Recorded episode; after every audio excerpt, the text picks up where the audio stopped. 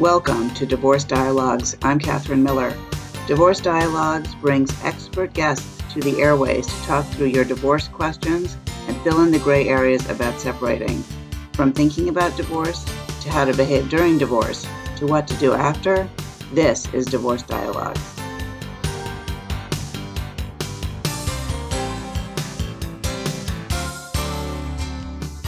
Welcome to Dialogue on Divorce. I'm Catherine Miller, the host of the show. I'm the founder of the Miller Law Group and a director of the Center for Understanding and Conflict, and I am on a mission to change how people divorce and help them divorce with dignity.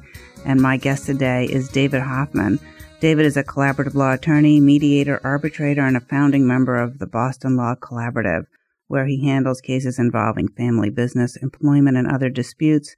David also teaches at Harvard Law School as the John H. Watson Jr. lecturer on law, where he also teaches on mediation, legal profession, collaborative law, and diversity and dispute resolution. He's past chair of the ABA section of dispute resolution, which he also served as the chair of the collaborative law committee.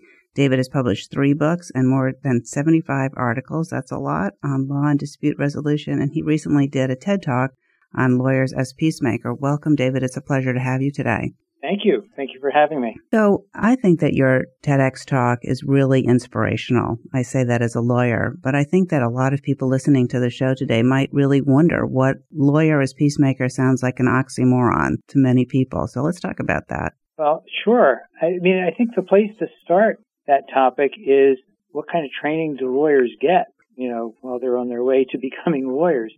And as you know, the training we get is mainly in advocacy, how to persuade people, how to essentially argue. A sociologist, Deborah Tannen, talked about American culture as an argument culture. And certainly the, the recent presidential election is a good example of that. The presidential debates, the, the kind of debates presented on our news programs are all about point and counterpoint rather than about discussion, listening, trying to reach agreement. So part of my work uh, since the time I graduated law school has been to try to figure out how to be more effective as a problem solver opposed to someone who is solely devoted to winning and persuasion. A lot of what lawyers do requires listening. And I don't think there's a single law school that offers a course on listening. There are lots of courses on talking and on advocacy. Now, and I'm curious what your thoughts are about that because I know you're an extremely good listener and a negotiator. I'm just curious if you agree with what I just said about law training. Completely agree. One thing that I like to say when I teach is that I discovered early in my career that the courtroom is a very bad place to find out that the other side has a good point. And the only way to find out that they have a good point is to listen before you're in the courtroom.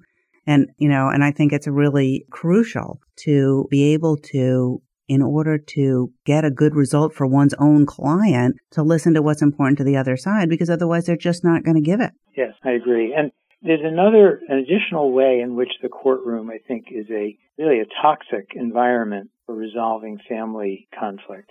And that is that part of training of lawyers is pointing the finger of blame at the other party. We're taught that we should say that the other person is wrong, they know they're wrong, what they did is really terrible, and really to make sort of the, the most extreme argument that we can consistent with the facts and ethics and so forth. And that's the whole model of courtroom advocacy is that it's an adversarial process. Everybody makes the strongest argument they know how to make, and then the judge sorts it out. In business, employment, non-family cases, there's often a jury, so the jury sorts it out. But whether it's the judge or the jury, the idea is gladiators cross swords, strike each other with the strongest blows they know how to strike, and then the judge will sort out the wheat from the chaff, the good arguments from the not so good arguments, and come up with a wise decision. Well, I'm not so sure that that's the very best way to arrive at the truth. In European courtrooms, it's more common to have judges who do more of the inquiring and asking as, rather than just taking a passive role in listening to the argument. But, but in the family arena, this adversarial gladiatorial model is terrible because you have real human beings with real feelings who often need to get along together afterwards, if, you know, if they have kids. And they've just been exposed in a public courtroom to harsh and often very exaggerated, in some cases quite inaccurate criticism that causes people to feel even angrier than they were when they walked in the door of the courthouse. You know, I think that's really true. But I, I have to say, I think that you said something a few minutes ago about arguing and persuasion. Yeah. And I think that, you know, I just passed my 30th anniversary of being a lawyer, which seems impossible, but is true. And I realized for the first time in the last year, although I think it's been a lesson that's been long coming, that arguing never works unless you're in a courtroom. Arguing does not persuade people. It's the opposite of persuading people. Yes. And that's sort of really sort of a counterculture kind of statement to make, especially for a lawyer. And, but it's true. And looking at the idea of problem solving and persuasion of doing the best, getting the best deal, say, you can get for one's client outside the courtroom where the overwhelming majority of cases are resolved. It's really an interesting idea, and it kind of, I think it starts on the road to this idea of lawyers peacemaker. Well, uh, a therapist that I know gives workshop on couples counseling once said, I think he's been in practice 35 years. He said, I've never heard of anyone who's ever won an argument.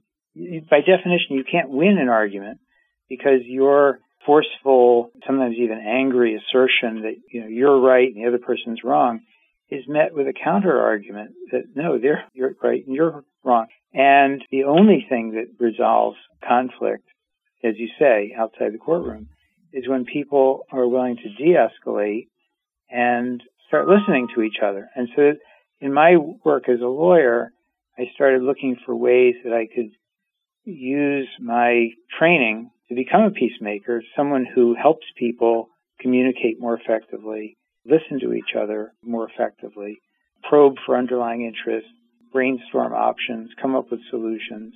It doesn't mean that we forget about the law. The law is a backdrop for all of this because if we don't reach agreement, then yeah, a judge is going to have to decide. But to create a forum, whether it's in mediation or collaborative law or some other setting, I feel like lawyers can achieve their highest and best use as problem solvers. So, David Hoffman, imagine you're a person out there listening to us talking about this, and you are thinking, yeah, I don't know about that. I want my lawyer to protect me. Isn't that my lawyer's job to protect my rights and get me the best possible result? What do you say to that person? Yeah, I agree with that person. And I guess I have two reactions to that uh, when I hear that comment, and I do sometimes hear it. Uh, the first point is when the client says, I want a lawyer who can forcefully and effectively help me achieve my goals, I ask, well, let's talk about your goals. Is, you know, leaving this marriage in a reasonably amicable way where you and your soon to be ex spouse can co parent together successfully? Is that a goal? Well, yes, it is a goal. Okay. Well, let's figure out a process where, you know, we can do that. The second thought that I have when I, when I hear that kind of comment is that part of the process, whether it's mediation, collaborative law, or some other negotiation process, part of that process is knowing what's your alternative to a negotiated agreement. In other words, knowing what would happen in court. People can't give informed consent to an agreement without knowing that. So a big part of the lawyer's task is not only fostering communication and understanding, helping to understand interests and options and so forth, but also educating the client about what the law is, what a court is likely to do. So the client, in conjunction with the lawyer, can make a well-informed decision about whether some solution that's available at the bargaining table is at least as good as what's likely to happen in court. And that's what I say to my clients. If we can't come up with a solution that's at least as good as what's available in the courtroom, taking all things into consideration, then we shouldn't sign a deal. So that my clients, you know, hearing that, I think usually feel like, yeah, David's got my back. David understands what I'm looking for, and he's going to work hard to make sure that we can achieve those goals. And he's not going to pressure me into signing something that's worse than that. And he sees me sort of yielding in ways that you know, perhaps are not in my best interest, he's going to pull me back. He's going to counsel me, well, hold on a sec. Let's think this through. So I think what you're saying is that you don't think that alternative forms of dispute resolution should be second class forms of justice and that people shouldn't see them as weak. They should see them as strong. Absolutely. And, and I think of them as the primary forms of dispute resolution. You know, court should be a last resort. Court is a kind of blunt instrument. And the results in court, particularly in the family law area, are highly unpredictable. One of the common sayings among trial lawyers is that they've won cases they should have lost and lost cases they should have won. And that's not something that gives clients a lot of comfort, that unpredictability of the courtroom. But, but that is a reality. This is Dialogue on Divorce. We're here every other Wednesday from 5 to 5.30 on WVOX, 1460 AM in Westchester and WVOX.com. I am speaking today with David Hoffman. He's a collaborative lawyer, mediator, arbitrator, and teacher in Boston, the founder of the Boston Law Collaborative Group, and a lecturer at Harvard Law School on issues related to dispute resolution. And we're talking about lawyer as peacemaker and what that means and how it works.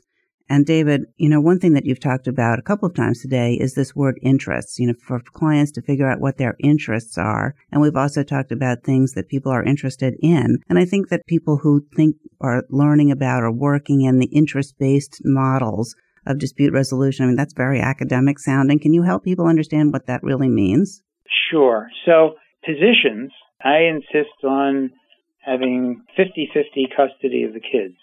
That's a position. And interest is why we want what we've articulated as our position. You want 50 50 custody of the kids because that's what would be best for them, or because that's, you know, what would make you feel good, or because that just feels like it's right and normal, or because you're angry at your spouse. I mean, I don't want to sound partisan vis-a-vis dads and moms, but let's take a stereotypical case where you have a primary breadwinner dad and a stay-at-home mom. That's becoming less the stereotype and less the norm every day, but there's still a high percentage of families that operate on that division of labor. And I often encounter dads who have been somewhat uninvolved, in some cases very uninvolved in the day-to-day raising of the kids, saying, I want 50% of the time with the kids. No matter how unmanageable that might be with their, you know, commuting, you know, work life. Mm-hmm. And it's coming from a place of, you know, let's say mom is the one who decided that marriage isn't working and wants out. And dad doesn't want to be shunted aside, doesn't want to be a second class parent, and has a bunch of reasons, a bunch of, of interests that underlie it has to be 50-50, you know, parenting. So we say, okay, so dad, you want to spend more quality time with the kids. Let's figure out a way to make that happen. You know, what are the best times for you to be with the kids? Okay, dad, you want to be equally involved in decision making about the kids. Let's set up a structure where you and mom are going to be talking once a week or once a month or whatever, however often it is about what's going to happen with, with the kids. You want to have contact with them during the week. Okay, let's set up an evening Skype thing, you know, with, with the kids or have dinner with them, you know, midweek from time to time. Let's focus on, you know, what your goals and interests are and also the impact on the kids. What's the best structure here so that the kids grow up happy and healthy? because that's one of mom's interests, dad's interests. So we go to sort of the underlying concerns and see if we can meet those. And that's the whole model of the book Getting to Yes, which is sort of the Bible of the, you know, negotiation movement ever since 1981 when it was published. So if, if your listeners have not read Getting to Yes by Roger Fisher and Bill Ury, highly recommend it. And it's an easy and short read also. Yes. You know, one of the things that I use with my clients is these worksheets that are adapted from Getting to Yes that help people sort through what's really important to them. And because I don't think that necessarily everyone really knows what it is coming into it. And maybe that seems like a silly thing to say, but they may know that they want to stay in the house, but they haven't really thought through why. And I think to be able to follow that why trail and figure out why is that important? What are all of the factors that lead each person to take a, you know, a position or a stance about something in any negotiation, but since we're talking about divorce around the house or around you know, working or children or, or whatever it is, and to sort of sort through all of the different ways that they look to themselves, that they look to their families, that they look to their neighbors and their friends and their workmates and so on and so forth. It's very helpful to do that. I, one of the ways that lawyers can be more effective as problem solvers and as peacemakers is to be paying attention to tuned into the emotional dimensions of what's going on. A lot of lawyers try practicing family law and decide, nope, I don't want to do that ever again. You probably hear this too. They say, oh no, it's much too messy. Yep. And what they mean by too messy is it's totally infused with uh, emotional dimensions. When people are about to get a divorce, one of the things they hear from their friends and family is, you know, watch your back. You, you know, he's going to take you to the cleaners or she's going to take you to the cleaners. And I've never figured out where the cleaners are, but it exists in some figurative realm where people get taken to and stripped of their belongings and stripped of their rights. And, you know, the courts don't do that. The courts play a, a vital and important and honorable role in all this, but they have limited resources and limited time. And that's one of the reasons why the decisions are unpredictable. And of course, judges differ one from the other. In the area of family law, judges have a lot of discretion. But going back to the emotions, I want to hear from my clients. So, what are you hearing from your friends and family? What are you hearing from people whose judgments about you and about your soon to be ex spouse you care about? You know, and some people say, "Well, I want the house because that's that's what's normal, that's what's right." And my my friends all say, you know, don't move out. And as you point out, the house might be not the right thing. You know, it may be that the, the client would be better off moving out. It might help keep the peace if it's a high conflict situation. It may be that you know there's actually a better place you know to live. But the very often, particularly when someone feels betrayed or the other person wants out of the marriage and they feel angry about or sad about being left behind, they will uh, often operate from vindictive feelings that are unrelated to what their kids' interests are and even what their interests are. And I think we lawyers have a lot of learning to do from therapists and psychologists so that we understand our clients better. This is Dialogue on Divorce. I'm Catherine Miller. We're here every other Wednesday from 5 to 5.30 on WVOX 1460 AM in Westchester County, New York, and on WVOX.com. We're also available as a podcast, which you can get on my website, www.westchesterfamilylaw.com, and on iTunes. Talking today with David Hoffman about lawyer as peacemaker. David, for our listeners, can you give your contact information if they have any questions for you or are interested in seeing your TEDx talk? Sure. I'm very easy to find, I think. Boston Law Collaborative's website, which is BLC, B as in boy, LC dot law, L-A-W. So you can find my contact information there and the other people in my office. And if people want to see the TED Talk, there is a link on our website to the TED Talk, or they can just go to YouTube and type in lawyers as peacemakers, and that'll get you to the talk. Thank you for that. And you know, I just want to spend a few minutes talking about, and I, I know I'm going back to something that we talked about earlier on in the program, but that is this idea of peacemaking being weak versus, you know, advocacy being strong and some kind of cultural bias that we have to think that that's the case when in fact really the opposite is true. What do you think about that?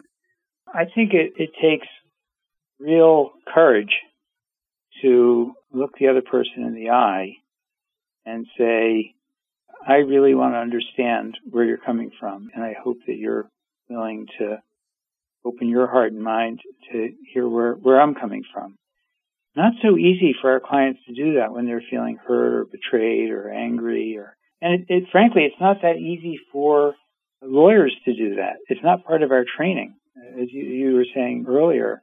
To really be an effective listener is something that requires skill And it requires a, a strength, a confidence that you know where you stand, where your client stands, what your client's interests are, that you can really open yourself up to hearing the other person without feeling like you have to, you know, shift from where you stand. I mean, you, you may decide to do that based on what you've heard, but it requires a pretty high level of confidence, I think. I agree with that. And I also think that it helps to have experience as mediator because I think the idea as a mediator where you can hold both people's perspective without having to decide who's right or who's wrong, you know, which way you're going to go, that really does give training in being able to hear and hold both places without feeling moved. I think that's right. The idea that a, a strong argument will persuade the other side, even in the courtroom setting, is, you know, not proven by experience. But also, I think there's even a style of advocacy in a courtroom where the judges expect gladiators that can be very effective when a lawyer says, Judge, you know, just to start, I want to acknowledge that there are some very important points that the other side has made that we agree with and list one or two or three points. Judges are not accustomed to hearing that. Party on the other side is not accustomed to hearing that. You really get their attention that way. Right, you really get their attention because what they now anticipate is that they're going to hear from someone who's trying to look at things in a balanced way. And even at the mediation table, especially at the mediation table, that can be an effective technique to say across the table, you know, I think that the points that you and your lawyer are making are extremely important and uh, credible. I, you know, I, I agree with much of what you're saying. Now let's see if we can kind of focus in on the things that we, we don't agree with. We can disagree without being disagreeable, basically. Yeah, and basically, I think what you're talking about is sort of framing the question or the problem in the same way. You know, what we see the problem in the same way. You have a problem. We need to solve it. Let's get on the same page about how we're going to do that, roll up our sleeves and do it instead of argue about it. There's a uh, saying, I don't know if I'll be able to find it in time because I know your broadcast is going to end shortly about this is from the 14th, from the Dalai Lama. He says, peace is not simply the absence of war. It is not a passive state of being. We must wage peace as vigilantly as we wage war. Another uh, comment, this one is from Mary Parker Follett. She says, we have thought of peace as passive and war as the active way of living. The opposite is true. War is not the most strenuous life. Yeah, I think I think those are extremely powerful words, counterintuitive in our culture, perhaps, but true nonetheless. Yes. Uh, so, um, uh, Catherine, thank you so much for having me as a guest on your program. And if people want to pursue any of these ideas about lawyers as peacemakers, I invite them to contact me at the blc.law website. Thank you, David Hoffman. It's been a pleasure having you as our guest today.